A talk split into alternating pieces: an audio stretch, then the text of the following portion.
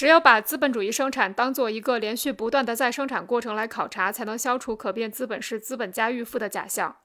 但是，资本主义的生产过程总要从某时某地开始。假定资本家最初的货币资本不是依靠占有他人无酬劳动而获得，而是通过自己原始积累而产生。当他们进入资本主义的生产过程，就会发生根本性的变化。这些变化不仅对可变资本有影响，还将影响整个资本。例如，一千磅的资本每年创造剩余价值两百磅。如果这些剩余价值每年都被资本家全部消费掉，那么五年之后，资本家所消费的剩余价值总额就是一千磅，这和他原有的资本价值总额相等。就是说，资本家原有的工资，就是说，资本家原有的资本实际上已经全部消费掉了。现在留下的一千磅货币资本是由他在生产过程中无偿占有的剩余价值转化而来的。因此，撇开一切积累不说，单纯的生产过程或者简单再生产，经过一段或长或短的时间后，必然会使任何资本都转化为资本化的剩余价值。